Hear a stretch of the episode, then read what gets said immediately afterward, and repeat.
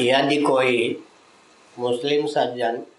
कुरान शरीफ की सीमा में मूर्ति पूजा का समर्थक न होने पर भी व्यक्तिगत आस्था के कारण सनातन धर्मियों के मंदिर में जो सनातन देवी देवता प्रतिष्ठित है, पूजन की विधा जानकर पुजारी नियुक्त कर दिया जाए तो इसको आप उचित मानेंगे या अनुचित? उसी की भूमिका प्रस्तुत की गई ना बीएचयू में। जान गया?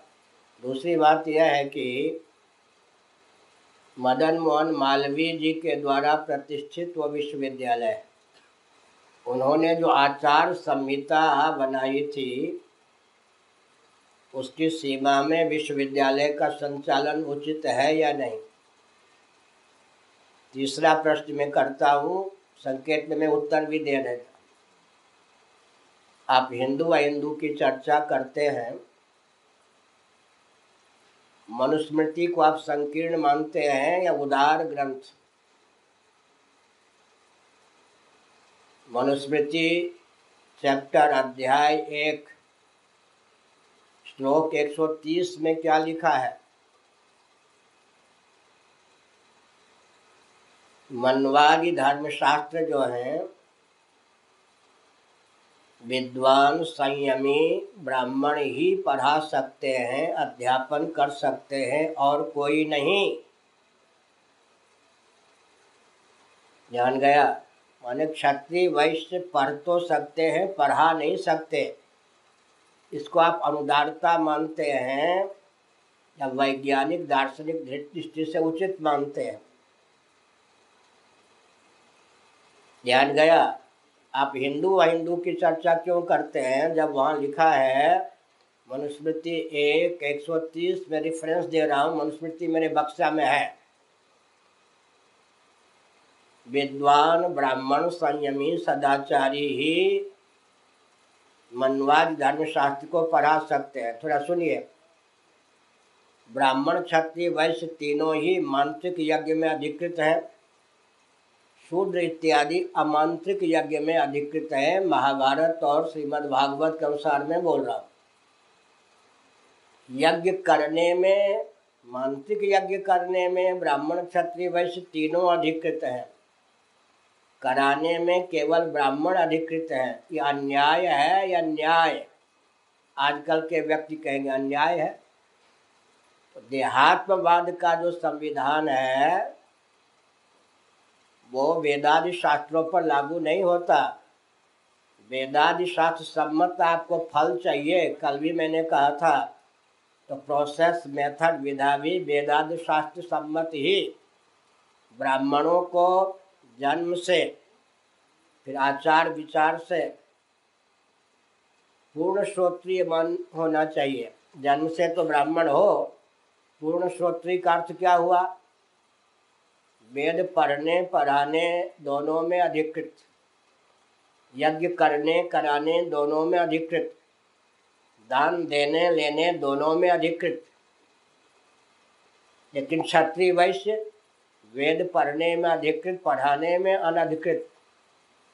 दान देने में अधिकृत, दान लेने में अनधिकृत।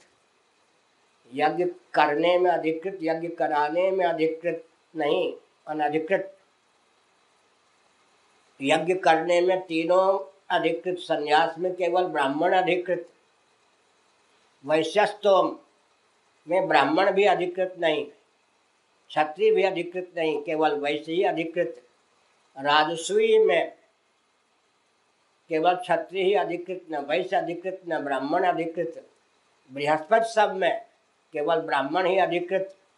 ये जो शास्त्र की मर्यादा है उस मर्यादा की सीमा में काम होना चाहिए या मर्यादा का अतिक्रमण करके धर्मशास्त्र पर आएँगे। सुनिए, एक अंग्रेज़ था, सच्ची घटना है। हमारी जन्मभूमि के एक पंडित थे, विघ्नेश। काशी में मणिकर्णिका घाट पर स्नान करके बैठे थे। बहुत पुरानी घटना है। आप मान सकते हैं कि सत्तर वर्ष पुरानी घटना।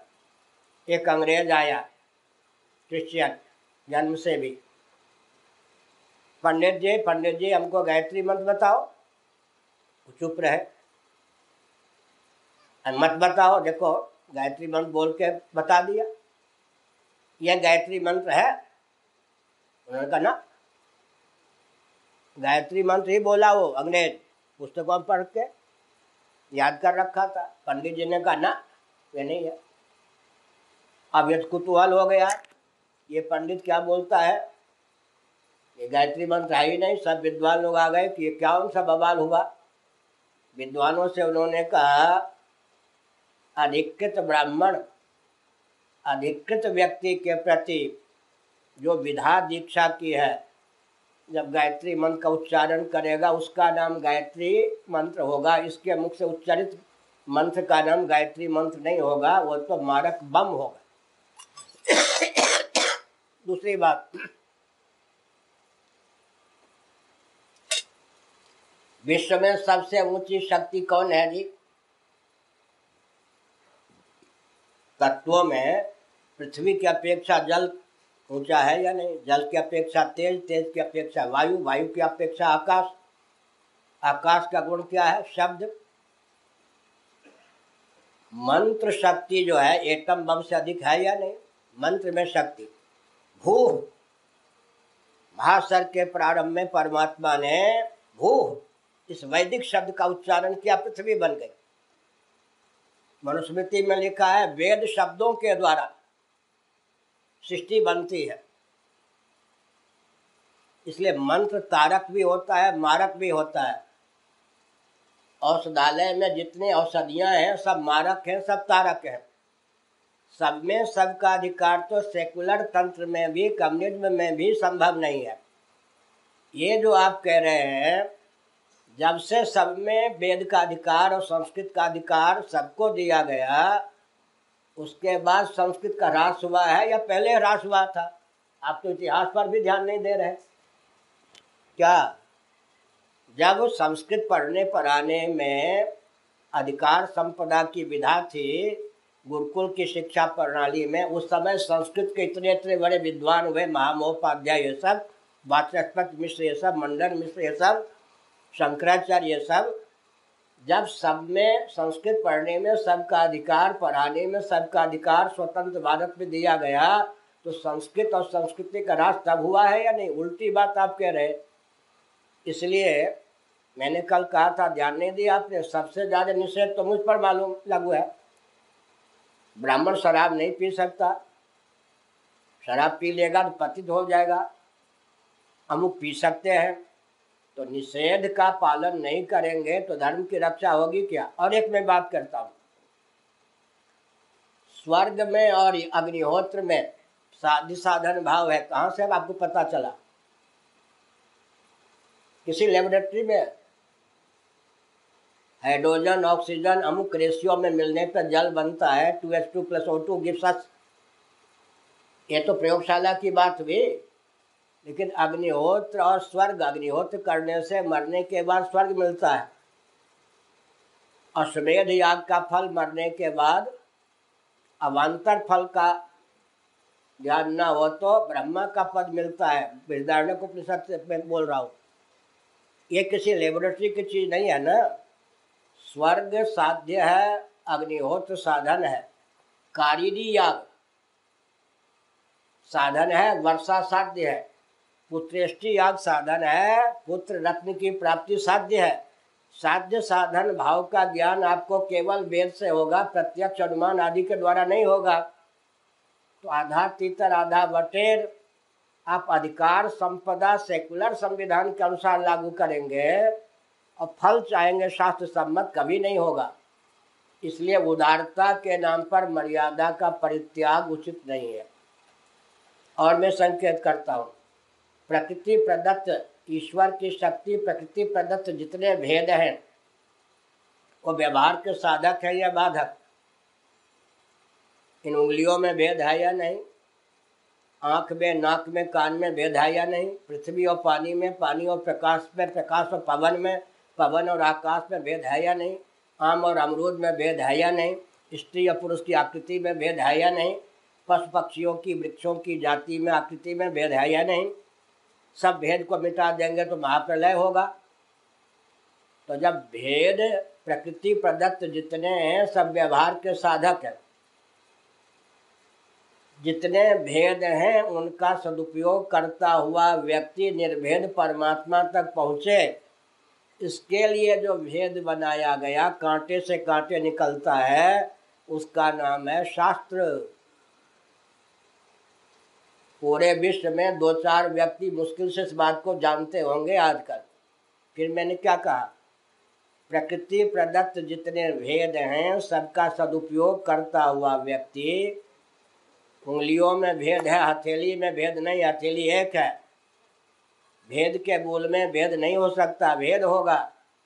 प्रकृति प्रदत्त सब प्रकार के भेदों का सदुपयोग करता हुआ व्यक्ति निर्भेद परमात्मा तक पहुँच सके।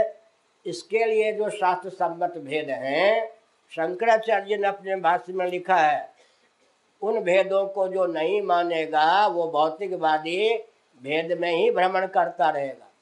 किसी भौतिकवादी में वो क्षमता नहीं है कि भेद का सदुपयोग करके निर्भेद परमात्मा तक पहुँच सके। इसलिए आपको शास्त्र का मार्ग चाहिए तो पूरा अपनाइए, नहीं चाहिए तो बिल्कुल मत अपनाइए। सब में सबका अधिकार तो फिर आप सुनो जी। मक्का, ये ये जो दिल्ली में कौन मस्जिद है? जमा मस्जिद में भारतीय परंपरा का मुसलमान नमाज़ अदा कर सकता है? अरब राष्ट्र परंपरा वो तो जाति पाति नहीं मानते ना, लेकिन उनके अरब राष्ट्र परंपरा का व्यक्ति ही जमा मस्जिद में क्या कर सकता है? उधर मक्का में भारतीय मुसलमानों को नंबर दो का वो मानते हैं। समझ गए? उनके यहाँ भी भेद है। आप मुसलमान बनेंगे तो उन भेदों को मानना पड़ेगा। हिंदुओं की चीज़ ये है कि हमारे यहाँ सब भेद, दर्शन, विज्ञान, व्यवहार से सिद्ध है। मैं एक प्रश्न करता हूँ, उत्तर में स्वयं दूँगा। एक सौ देवियों को मातृशक्ति को खड़ी कर दीजिए। समझ गए?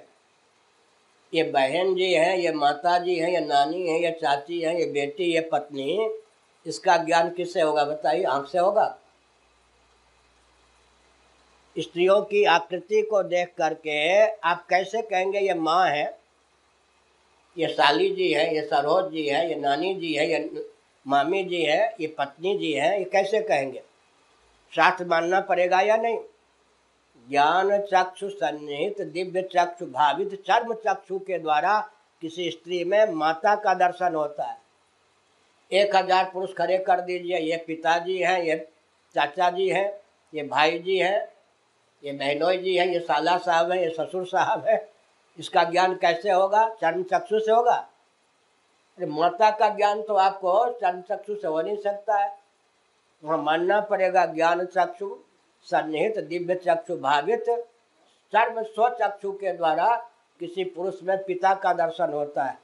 इसी प्रकार मूर्ति में तो आपने कहा बहुत अच्छी बात है। मुझे मालूम है, वो जो सज्जन प्रोफेसर नियुक्त किए गए वे कीर्तन करते हैं, कराते हैं। और रामचरित मानस का पाठ भी करते हैं। और उनके पिताजी गाय भी पालन करते हैं। तो रसखान क्या रसखान की कविता हम लोग पढ़ते या नहीं? रहीम और रसखान हिंदू धर्म के प्रति आस्थान्वित थे तो क्या उनको पुजारी नियुक्त कर दिया गया? या कर्मकांडी ब्राह्मण नियुक्त कर दिया गया? कीर्तन करने कराने में अधिकृत हैं, जहाँ वो अधिकृत हैं, वहाँ तो नहीं रोका गया है। लेकिन अब वो वेद पढ़ाने लगेंगे। उसमें जब हर हिंदू भी अधिकृत नहीं है। एक मैं बात कहूँ, ज़्यादा लंबा न करूँ, समय बहुत हो गया। अभी मैं एक महीने से बोल रहा हूँ। सेकुलर शासन तंत्र अगर धार्मिक प्रकल्प को, संस्कृत को, संस्कृति को, वेद आदि को मठ मंदिर को उपेक्षित कर दे तो उनका अस्तित्व समाप्त होने लगता है। इनको अपना ले तो इनका आदर समाप्त होने लगता है। समझ गए? विश्वविद्यालय के माध्यम से जो वेद की शिक्षा होगी वो वेद पढ़ाएँगे कौन? समझ गए ना? तो, तो विस्फोट हो जाएगा। एक ही शब्द है किसी के मुख से निकल जाए। अगर सुनो, ये कमल फुलेरा जी का है तुम्हें फांसी फांसी दे दी जाएगी किसी को। सुप्रीम कोर्ट के जजमेंट में आ जाए फांसी तो वाक्य वाक्य में भी अंतर पड़ गया या नहीं? आज भी देख लीजिए सुप्रीम कोर्ट के द्वारा निर्णय आ जाए कि अमुक व्यक्ति को फांसी, वो अधिकृत व्यक्ति है फांसी की सजा देने में। और कोई भी कह दे, तुम्हें फांसी तो उसको फांसी दे देंगे क्या? आज भी वाणी और वाणी में अंतर है या नहीं? अब फल चाहते हैं शास्त्र सम्मत, साधन चाहते हैं शास्त्र सम्मत प्रोसेस चाहते हैं क्या सेकुलर सम्मत तो संभव नहीं है। या तो फल मत चाहिए, पूरा नास्तिक बन जाइए। आधे नास्तिकों से बहुत खतरा है, कम से कम आप सावधान रहिए।